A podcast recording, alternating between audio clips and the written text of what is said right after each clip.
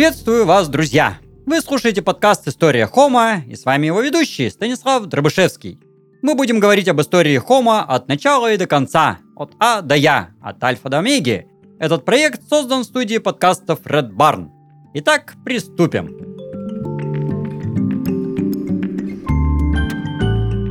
А началось все с начала происхождения планеты, примерно 4,5 миллиарда лет назад. Ну, планета появилась пораньше, а жизнь появилась 4,5 миллиарда лет назад. И в это время на планете было очень нелегко, планета была еще не до конца остывшая, атмосфера была совсем не такая, как нынче, было много разных нехороших газов, но совсем не было кислорода. И практически не было свободной воды. То есть, э, откуда взялась вода, вообще большая проблема и вопрос. Есть несколько гипотез. Возможно, на планету упала комета и расплавилась. Возможно, вода вытопилась из магмы путем дегазации мантии, есть разные концепции. Но так или иначе, в итоге э, свободная вода плюс много неорганических веществ плюс определенное количество космической радиации породили на планете жизнь. Первые несколько миллиардов лет этой самой жизни находятся в глубоком тумане. Нам очень трудно понятно, как все это происходило. Есть разные концепции там первобытного бульона, но это в таком широком смысле, а биогенеза, так более умно выражаясь. Но э, точно мы этого не знаем. Всем желающим уточнить и вникнуть в детали, советую почитать книги Никитина и Кунина. Ну, лучше них никто не написал, но сразу предупреждаю, для этого надо хорошо соображать в химии и в генетике. Мы эти дремучие времена немножечко пропустим, а начнем э, с первых уже таких вполне определимых существ, про которых точно можно сказать, что они наши предки. Первых хордовых. А первые хордовые появляются примерно 540 миллионов лет назад с началом кембрийского периода. А, а кембрийский период это первый период в ионе фанерозой. У нас вся э, история планеты делится на эоны, эоны делятся на эры, эры делятся на периоды. И вот наш эон фанерозой включает три эры, там много периодов, э, ну и, собственно, фанерозой, внутри него э, палеозой, внутри него кембрий. И э, начало Кембрия ознаменовалось так называемым кембрийским взрывом, когда вдруг, как будто из ниоткуда, появилось огромное количество довольно-таки крупных существ, которые, что характерно, в большинстве своем имели хоть какие-то твердые элементы внутри себя. Почему так произошло и откуда эти крупные существа взялись, э, некоторый вопрос. В докембрийских э, слоях, отложениях э, очень мало остатков кого-либо такого узнаваемого крупного. Есть, конечно, идиокарская фауна, но понять, кто из этой идиокарской фауны был нашим прямым непосредственным предком, весьма проблематично. Есть там разные кандидаты, но они все не очень такие достоверные, потому что это были бесскелетные существа, которые там едва-едва научились хоть как-то ползать, и не имели никаких внятных признаков, по которым можно было бы судить о их родстве. То есть, например, у них, как правило, не видно никакой там пищеварительной системы, нервной системы, опорно-двигательного аппарата, и привязать их к кому-то из современных очень сложно. А в начале Кембрия все это появляется. Сам этот кембрийский взрыв объясняется по-разному, на самом деле. Ну, в 19 веке, когда про это вообще, в принципе, узнали, э, это интерпретировалось как акт творения, само собой, как вот ничего не было, потом бац, появилось, ну, само собой, боженька создал.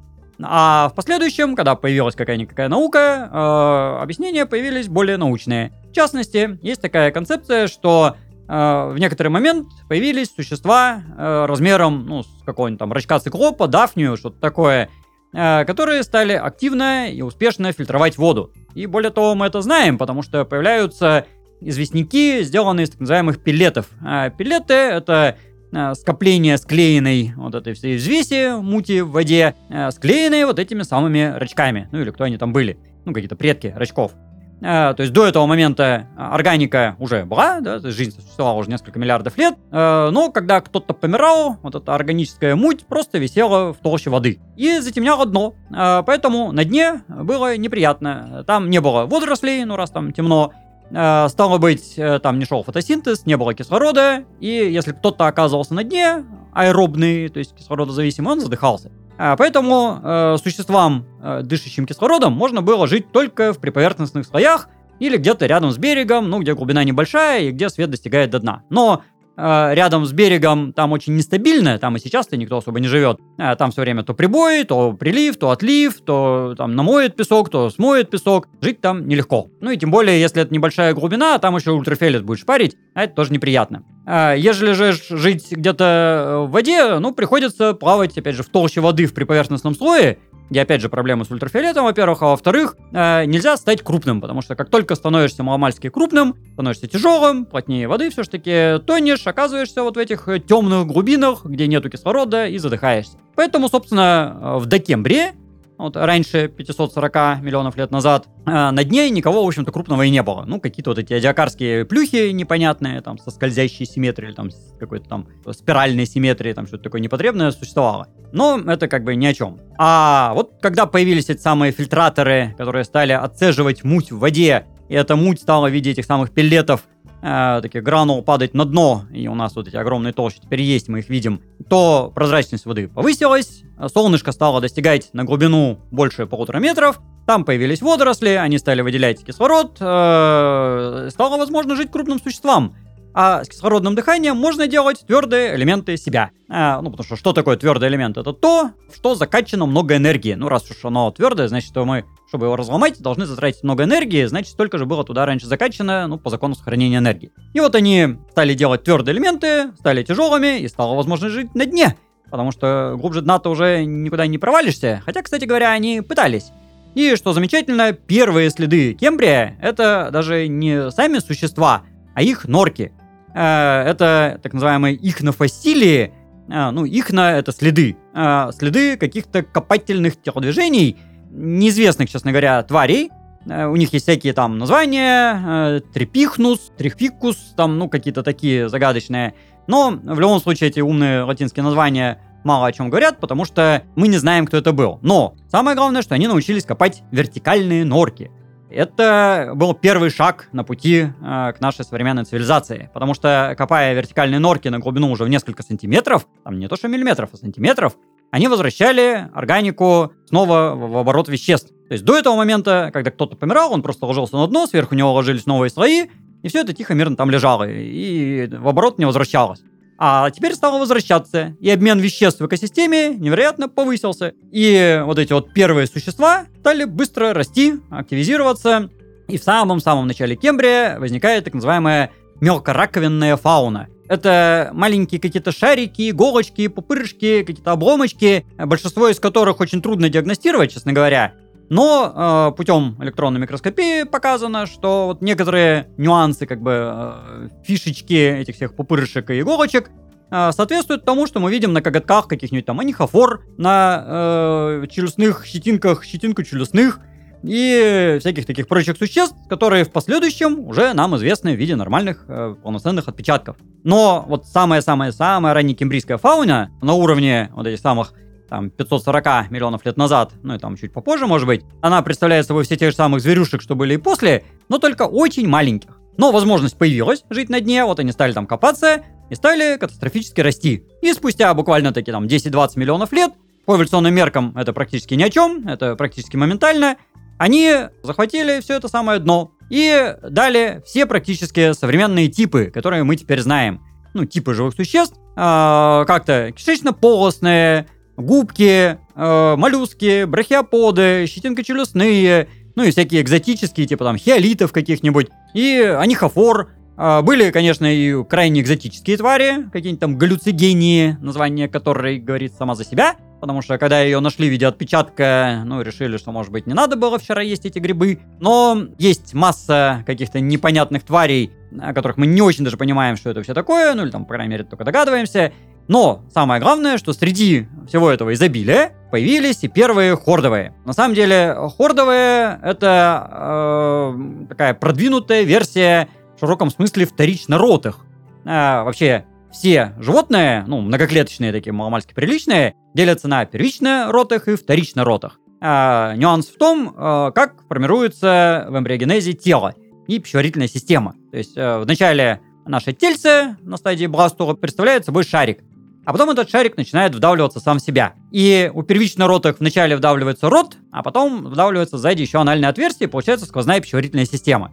А у вторичных ротах вначале вдавливается анальное отверстие, а потом спереди добавляется рот. Э, ну, последовательность она, в общем, ни о чем особо не говорит. Э, так просто получилось, и у разных животных там довольно произвольно отменяется зад-вперед. Вот, но вот мы вторично ротые. Э, первые вторично ротые известны с датировками вот как раз те же там 540 миллионов лет назад, первые найдены в Китае. Ну, вообще, надо сказать, э, почти все древнейшее найдено в Китае. Не потому, что оно там возникало, а потому что китайцы очень хорошо ищут. Э, и, стало быть, находят. И вот, в частности, они нашли такого саккаритуса, который внешне был похож на такую микроскопическую двухмиллиметровую картошку пупырчатую, но это первый предок вторичнородных. У него, правда, было только ротовое отверстие, и, ну, оно же и анальное, а, собственно, сквозной пищеварительной системы не было. Но вокруг этого самого то ли рта, то ли не рта, имелись зубчики очень характерные.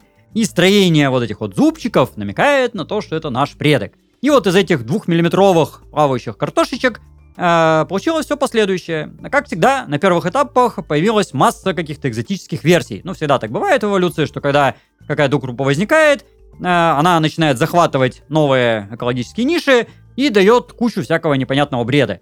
Э, ну, в частности, возникли ветуликолии. До сих пор никто не знает, что это вообще такое, Выглядели они как э, плавающие такие трубки с хвостиками плоскими. Э, скорее всего, ну, как бы вход спереди, вроде бы выход сзади.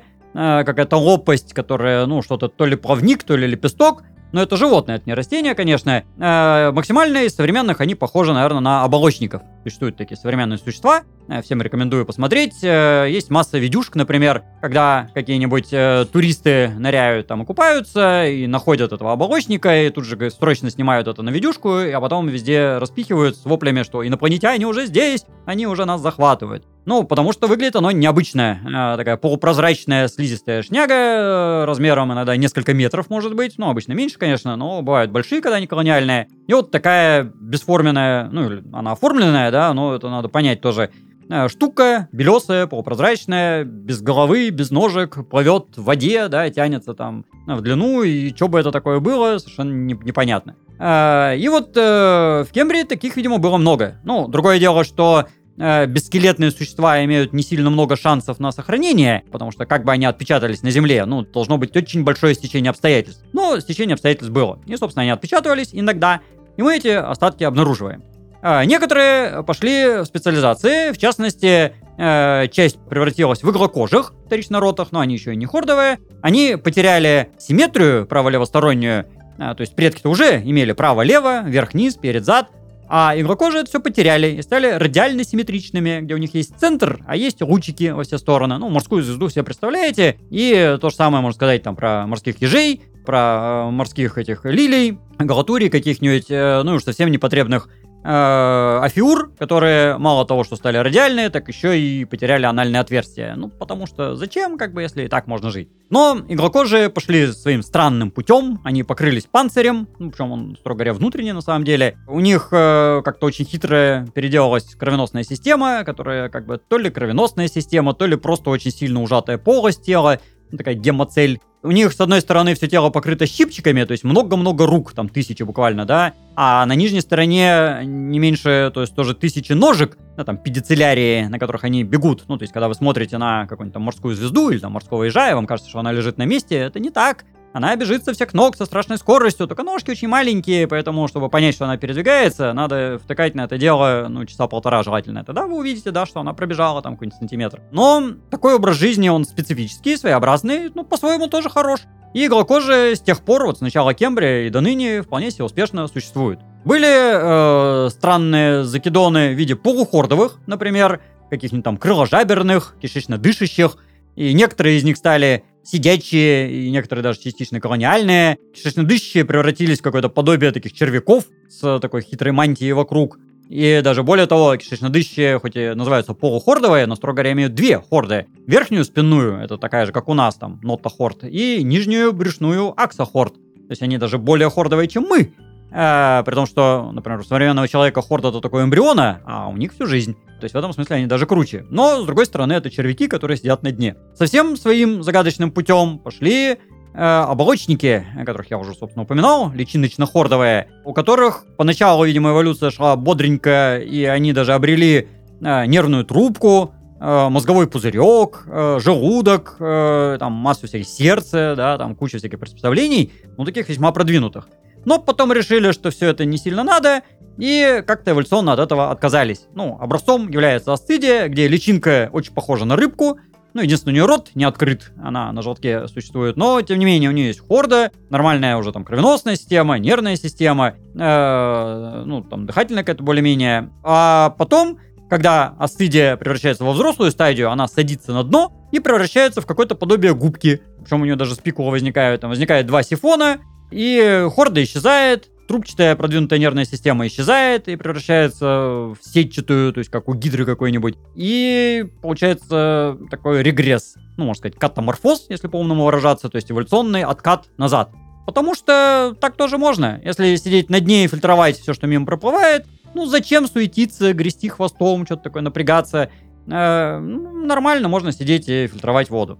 И вот те самые аппендикулярии, да, сальпы, тоже из этой же серии, какие-то такие вот э, непонятные полупрозрачные штуки, иногда почкующиеся, а, иногда, опять же, живущие в каких-нибудь там колониях из коллагена, там, сделанных в трубочках, там, на голове они сидят, э, выращивают вокруг себя какие-то сеточки, э, и хвостиком фильтруют там воду, то есть много каких-то хитроумных вариантов, но это эволюционно как-то не пошло. Вот эта тема с личиночно-хордовыми, этими оболочниками, туникатами, не задалась. Ну, в принципе, они и сейчас существуют, и мне так уж плохо, но не они определили э, лицо э, будущей экосистемы.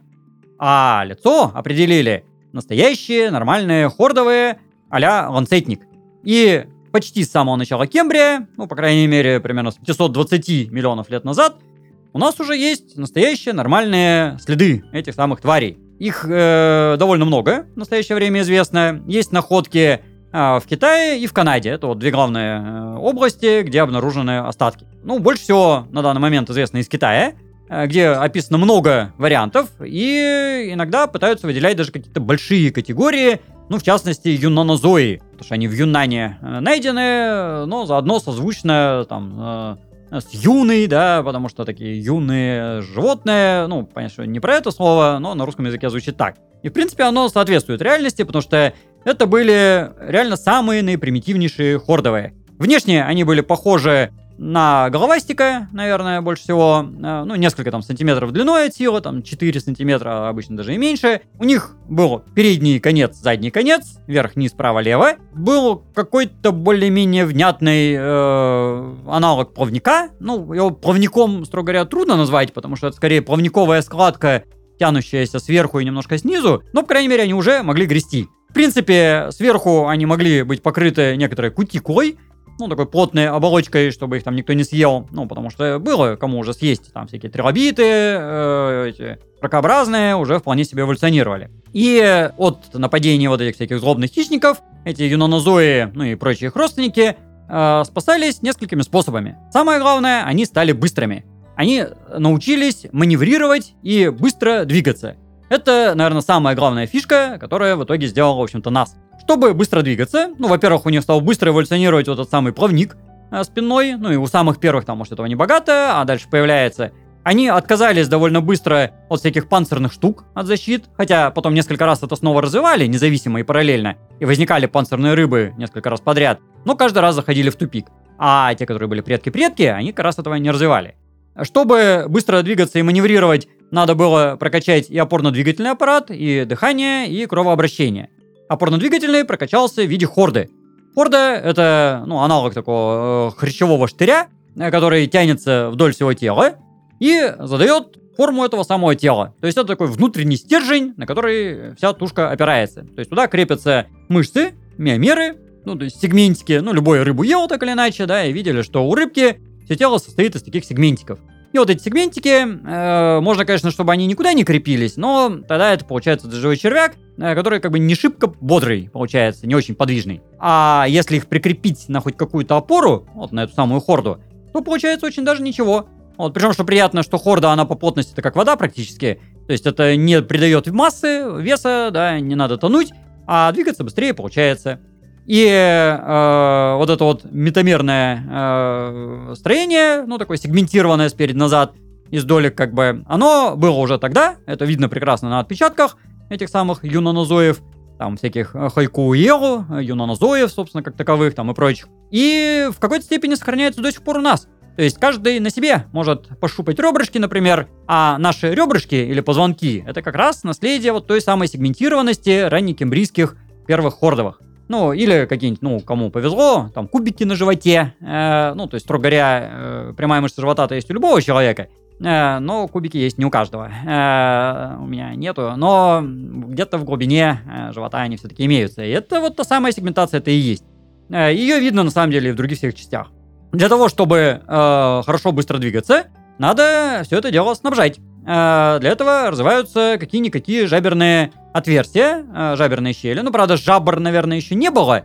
И наличие жаберных дуг у самых первых э, хордовых тоже, строго говоря, сомнительно. Но, по крайней мере, отверстия были, их просто глазом видно прекрасно. Э, они вели в глотку, которая занимала, ну, примерно половину тела. Ну, то есть тело состояло спереди из глотки, сзади из хвоста. И э, это явно такой большой-большой дыхательный орган, который снабжает вот эту всю мускулатуру большим количеством кислорода, чтобы быть бодрым. И возникает замкнутая кровеносная система. Ну, насчет самых первых мы, честно говоря, не знаем, насколько она была замкнутая, но по современному ланцетнику судя, мы видим, что, видимо, таки уже более-менее была. У ланцетника, правда, она такая почти замкнутая, потому что, если мы будем смотреть просто в микроскоп, мы увидим, что там есть сосудики, которые все один на другой замыкаются, и кровь течет по кругу. Вот, ну, сердца, правда, нету. Э, но это не мешает. А если мы посмотрим в хороший микроскоп, то мы увидим, что не у всех сосудиков есть выстилка. И некоторые из этих сосудов это просто, по сути дела, щели в мышцах.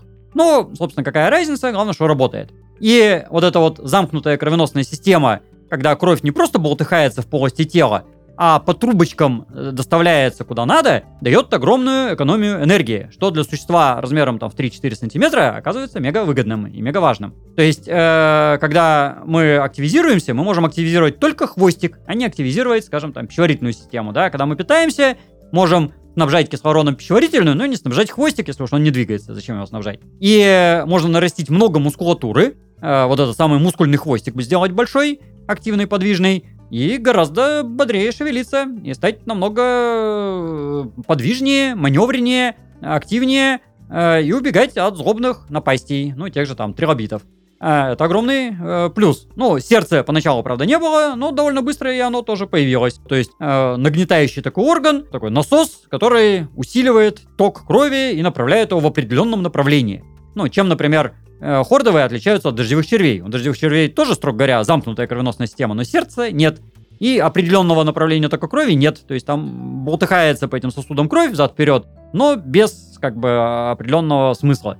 А у нас со смыслом. А чтобы этот был смысл, нужна еще и нервная система. Нервная система этих самых первых э, кембрийских хордовых э, уже была трубчатая. Это супер крутое достижение, потому что а, есть несколько вариантов, как можно сделать нервную систему. Можно сделать сетчатую, как у гидры, да, когда просто все соседние нейроны друг с другом связаны. Ну и такая нервная система, в принципе, функционирует. То есть, если ее тыркнуть, она скукожится. Если она кого-то тыркнет, она его съест. Ну, в принципе, все. Вот две реакции, как бы. Либо скукожится, либо кого-то сожрать. Это нормально, в принципе, для гидры, э, но маловато для нас. Можно сделать э, какие-нибудь ганглии, там, нервные цепочки, как у каких-нибудь э, членистоногих, например. Но ганглий — это скопление нервных клеток, ну, условно, шарообразное. Если мы его увеличиваем в размере, то рано или поздно внутренние части этого ганглия перестают получать питание. Ну, потому что наружные слои все расхватывают и забирают себе. И можно сделать много ганглиев, да, можно вытянуть этого червяка, там, метров на 60, как там, у некоторых немертин. Но функционал от этого сильно не добавится. Можно сделать какие-то там грибовидные тела, как у раков там или насекомых, э, но это такие полумеры, и далеко все равно это не прокатывает. Вот, ну, максимального развития у беспозвоночных это достигает у э, головоногих моллюсков, но все равно это как-то не богато. А наши же предки развили э, трубчатую нервную систему, которая сделана в виде именно что трубки, которая питается кровью как снаружи, так и изнутри, потому что в трубке есть пустота, э, нервная полость, нейроцель, э, где тоже питательные вещества, и э, питание идет снаружи и изнутри, поэтому толщина стенки этой трубки равна диаметру ганглия, но поскольку это трубка, объем э, нервной ткани возрастает в разы и занимает, казалось бы, примерно столько же места, на самом деле, не сильно больше, чем нервная цепочка какая-нибудь у рака того же, а функционал гораздо больше. И очень-очень быстро, еще к тому же, передняя сторона э, увеличивается и становится прям-таки головным мозгом, вполне себе таким функциональным, который начинает заниматься уже какими-то целенаправленными специализированными действиями. И на кратчайшие сроки возникают гораздо более продвинутые твари, э, уже такие стопроцентные, ну, почти-почти рыбки, типа какого-нибудь там Хайку Ихтиса, э, Мила Кунминги, там и всяких таких прочих тварей, взглянув на которые, современный человек уже, наверное, сказал бы рыбка, у которых уже был хороший выраженный э, спиной и брюшной плавник, ну, по крайней мере, плавниковая складка, уже был достоверный э, позвоночник, то есть уже какие-то элементы, укрепляющие хорду, уже нормальные жаберные дуги и даже уже глазки. То есть, э, фактически, это почти-почти рыба. Ну, единственное, что ей не хватало для полного счастья, это ручек-ножек, ну, плавников парных. Э, этого пока еще не было. Э, но, тем не менее, э, это происходило все моментально, то есть буквально э, на глазах. По пути, конечно, кто-то специализировался.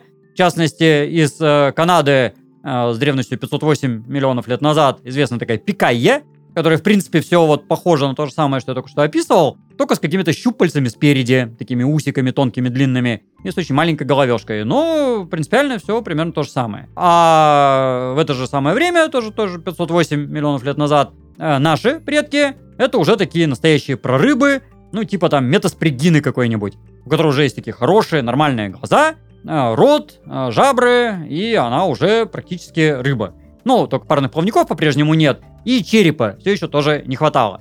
Вот. Но у них уже было нормальное обоняние. И под обработку информации обонятельной и зрительной, э, которая стала притекать в большом количестве, развивается головной мозг. И с тех пор наш головной мозг приобрел все свои самые главные свойства. Передний отдел мозга стал заточен под обработку хеморецепции обонятельных импульсов, ну, потому что первые вот эти рыбки, да, они ориентировались на химические вещества, на запах, ну, который в основном сохраняется, понятное дело, на песке, ну, в воде там неизвестно, откуда все принесло, да, а на песке очень хорошо. И поэтому нос расположился снизу и спереди. И у нас, собственно, нюхало так по-прежнему и находится.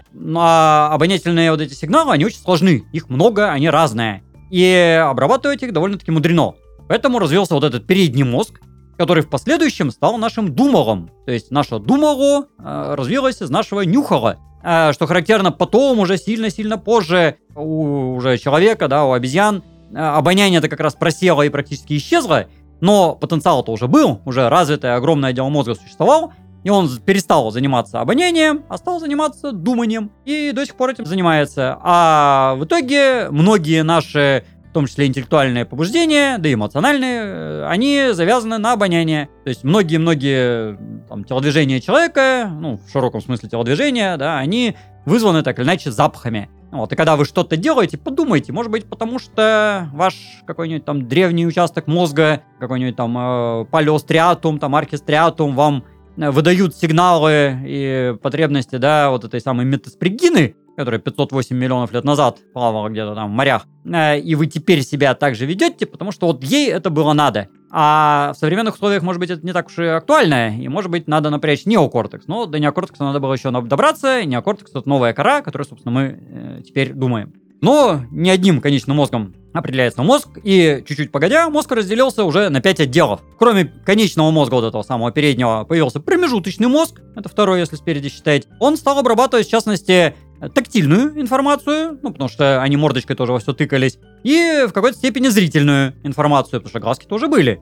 А глазки это вообще великое достижение. Они позволяют оценивать огромное количество параметров на расстоянии, вблизи, размеры, форму, там все что угодно. И эта функция переходит и на средний мозг, это уже третий отдел. А в среднем мозге, кроме зрения, еще и слух появляется. Ну, у первых рыбок там слух, понятно, было, это боковая линия, как бы это не уши. Но, тем не менее, это уже какие-то вот колебательные движения, эти ощущения. То есть то, что вода стучит по бокам, да, это уже как бы вроде как и слух. Ну, вот. Потом, соответственно, задний мозг. Это, опять же, всяческое осязание, ну, такое, как бы, дальше осязание не передней частью мордочки, да, а туловищем, как бы, телом. Э, и э, координация движений. Ну, у первых этих э, тварей с координацией было довольно бедно все. Они не так сложно двигались, э, там просто изгибались сбоку на бок. И мозжечка как такового, например, у них не было. Но потом на этом месте, собственно, возникает мозжечок неспроста. И э, последний отдел мозга, продолговатый мозг, занимается дыханием и кровообращением, потому что у этих перворыб, проторыб, он находился прямо строго напротив жабр и сердца. Ну, прям рядышком. Понятно, логично, что этот отдел мозга этим и будет заниматься. В последующем у нас дыхательная система и сердце уехали в туловище, появилась шея, которая разделила голову от туловища, Вот, но это было уже сильно-сильно после. А в тот момент все было просто и логично. Какой отдел мозга, такие рядом и органы, и потребности, вот эту информацию этот отдел мозга и обрабатывает. И к самому-самому концу кембрийского периода возникают уже настоящие, нормальные, бесчелюстные ну а в широком смысле даже можно их назвать бесчелюстными рыбами. Ну, правда, зоологи обычно ежатся при этом словосочетании. Вот и говорят, что нет, это не рыбы, это бесчелюстные. Но с точки зрения любого рыбака, какая-нибудь там минога, это тоже рыба. Потому что она вполне узнаваемое такое рыбообразное существо. И в частности, мы это знаем по остаткам чешуек э, анатолеписов. Как они выглядели внешне, мы, честно говоря, не в курсе, потому что известны только отдельные чешуйки. Но это уже появилась чешуя. Это самое главное. То есть они стали прочны, они стали э, покрыты э, какими-то вот э, твердыми элементами, не только хорда внутри, да, но и снаружи. Это уже совершенно новый уровень. Уровень вот этих самых бесчелюстных. А э, большего развития они достигли уже в следующем ордовикском периоде. Ордовикский период э, начался 485 миллионов лет назад там происходило много всего интересного, продолжали эволюционировать, в частности, те же там трилобиты, но появляются новые твари, э, наутилоиды, это большие э, головоногие моллюски, и рак-скорпионы. И они были очень такие большие, хищные и тоже довольно-таки подвижные, и наших предков жрали. Предки стали защищаться. Ну, в основном, опять же, ускорением, на самом деле. А чтобы ускоряться, надо быстрее соображать. Чтобы быстрее соображать, нужно больше мозгов. Чтобы больше мозгов иметь, надо иметь, опять же, больше обмен веществ. И получается цепная реакция. Соответственно, э, для большей обработки информации нужно много всяких микроэлементов, в частности, кальция. Кальций откладывается в тканях, а лучше всего его откладывать в виде солей. Ну, про запас, если уж нашли э, какой-то доступный источник, да, надо срочно его сожрать потом хозяйство пригодится. И они начинают эти соли кальция запасать, а если их запасти чуть побольше, это получаются уже такие крупинки в коже, которые твердые. И когда тебя будет жрать какой-нибудь там рак скорпион, у него на его хелицерах все это будет скрипеть, ему будет неприятно. Ну, а те тебя, конечно, едят, но все-таки будет немножко приятно, что сделал гадость, сердцу радость. Ну, тем более сердце у них уже появилось к этому моменту. И есть уже какая-никакая чешуя. И, может быть, он в следующий раз не будет есть другого в чешуе. Ну, правда, некоторые эти бесчелюстные увлеклись и стали там астрокодермами, э, панцирными рыбами, первыми панцирными рыбами, там покрылись броней, э, стали такими э, донными пылесосами, ну, на чем их, собственно, эволюция и прекратилась, вот этих бронированных, потому что как только они забронировались и стали малоподвижными, они попали в ловушку э, соревнования брони и снаряда. То есть э, добыча становится все более бронированной, хищник становится все более вооруженный, и каждый раз всегда э, такая эволюция сказывается в пользу снаряда то есть хищника. Э, и рак-скорпионы, ну и всякие там аномалокарисы и прочие хищники такие победили. Панцирные рыбы проиграли. А вот те наши предки, которые панцирь не отрастили, вышли на новый уровень. Ну и древнейшие такие вот как бы бесчелюстные рыбообразные, это, допустим, арандасписы, астрасписы, от которых вот эти вот чешуйки тоже известные, но уже в ордовике. А, это аналог современных минокомиксин. Они подросли в размере, то есть современные миноги, они там чуть не по метру длиной могут быть, то есть уже такая нормальная, как бы полноценная рыба. Ну, тогда они, правда, поменьше были, там обычно несколько сантиметров, но все равно, как бы, уже покрупнее, чем были. А самое главное, у них уже достоверно появляется нормальное сердце, ну, у миксины даже три сердца, на всякий случай, ну, чтобы прокачать там каждое слабенькое, да, и чтобы все-таки вдоль длины тела гнать, э, лучше три иметь, э, на всякий случай. Вот, у них э, уже такие хорошо развитые вот эти пять отделов мозга, которые по большому счету от нашего не отличаются. И самое это главное, возникает скелет и зубы. Скелет возникает в виде хрящевых уплотнений, ну, для начала вокруг хорды. То есть это такие уплотнения, к которым можно еще лучше прикреплять мускулатуру. А самое это в самом скелете главное, это череп, подставочка под мозги.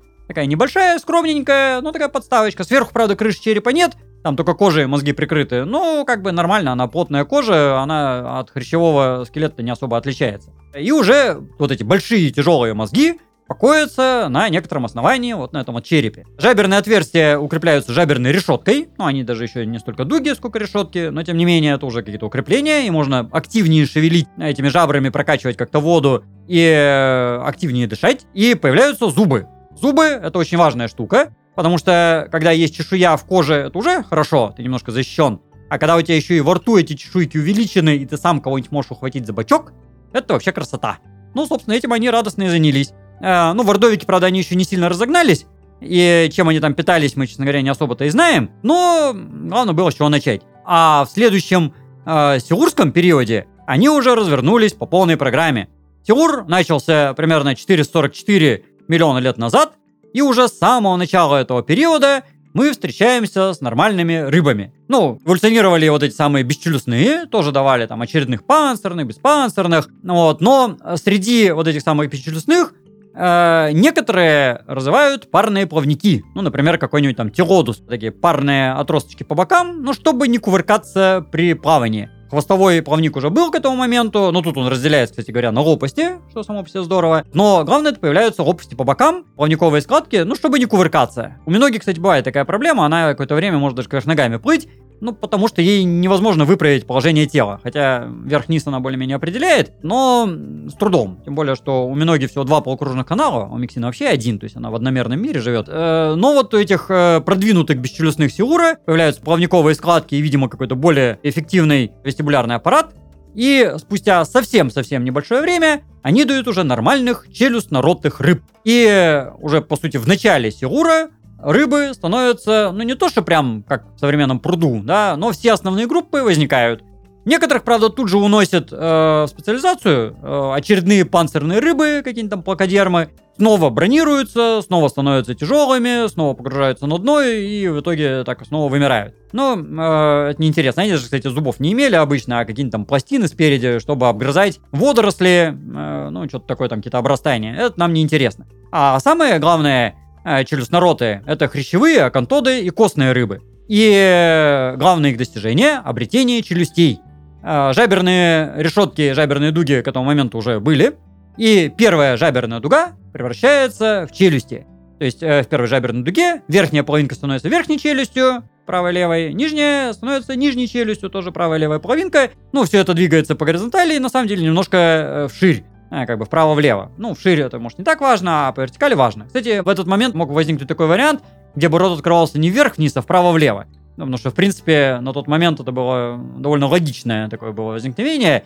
Но поскольку они все-таки ели что-то внизу обычное, то движение вертикальное возобладали. Ну, а у Миксины, кстати, правая и левая челюсть, так строго. Ну, у нее челюстей нет, но вот как бы подобие челюстей правая и левая. Но Миксин-то бесчелюстная. А возникают челюстнороты, у них возникают челюсти, и часть чешуи, которая уже была и покрывала тело, которая находится на краях вот этих вот челюстей новообразованных, становятся уже настоящими полноценными зубами, такими как у нас. У многих миксины зубы-то есть, но они, строго говоря, не совсем как у нас, они даже химически по-другому сделаны. Вот, а тут становятся уже совсем как у нас. И возникает несколько версий таких рыб. В частности, хрящевые рыбы. Это современные акулы-скаты химеры которые бодры, веселы, они большие, красивые, хищные и настолько здорово эволюционировали, настолько быстро, что достигли своего идеала и дальше уже не принципиально менялись. Это классический пример эволюционной ловушки, когда кто-то занимает первую экологическую нишу, а дальше уже не меняется практически никак. Вот с акулами такое произошло. Ну, дальше, конечно, тоже у них там своя эволюция была, и понятно, что сирурские акулы это не то, что сейчас, но, тем не менее, принцип строения у них уже особо там не поменялся. Один из э, минусов э, хрящевых рыб это отсутствие плавательного пузыря. У них нету балансира, который бы их поднимал и опускал вверх-вниз, э, поэтому приходится подруливать плавниками здоровенными грудными, вот этими растопыренными в сторону, э, чтобы рулить. Ну, кстати говоря, э, это важно, что у челюстноротов, кроме челюстей, возникают парные плавники. Грудные и брюшные. Вообще, кстати, могло и больше возникнуть, но поначалу вот были грудные брюшные, потому что спереди поддерживают, сзади поддерживают и позволяют подруливать в глубину или, наоборот, всплывать вверх. А это важно, потому что в это время было много других хищников, которые этих рыб ели. Ну, я уже упоминал, там всякие аномалокарисы, рак-скорпионы, наутилоиды, э, которые были беспозвоночными и, по сути, такими торпедами, которые могли очень быстро двигаться, но в основном по горизонтали а по вертикали и вправо-влево уже с некоторым трудом. А рыбы научились от них уходить. И, собственно, вот плавники для этого в немалой степени возникли. Из вот тех самых плавниковых складок. Крайне показательная в этом смысле группа Акантот, у которых тоже был только хрящевой скелет, у них не было костного, но у них была нормальная чешуя уже, э, и здоровенные такие шипы в основаниях плавников. Прикольно, что э, парных плавников у Акантот могло возникать много. Не только передние задние две пары, а вплоть до семи пар. И чисто потенциально в последующем из э, таких могли возникнуть наземные многоножки. э, ну, не возникли, а могли бы. Было бы прикольно. На самом деле, может быть, эволюция пошла совсем по-другому, но это уже немножко другая история. А из каких-то вот аналогов этих самых хрящевых акантот появляются костные рыбы. Уже такие нормальные, у которых появляется костная ткань. Пусть эта костная ткань не по всему скелету, а только где-то местами, ну, как правило, только в черепе, ну, опять же, для упрочнения, в основном, челюстей, собственно, да, и для защиты мозга, но тем не менее. Вот, у них появляются, кроме того, жаберные крышки, которые позволяют гораздо бодрее прокачивать воду э, через ротовую полость и становиться все бодрее и бодрее.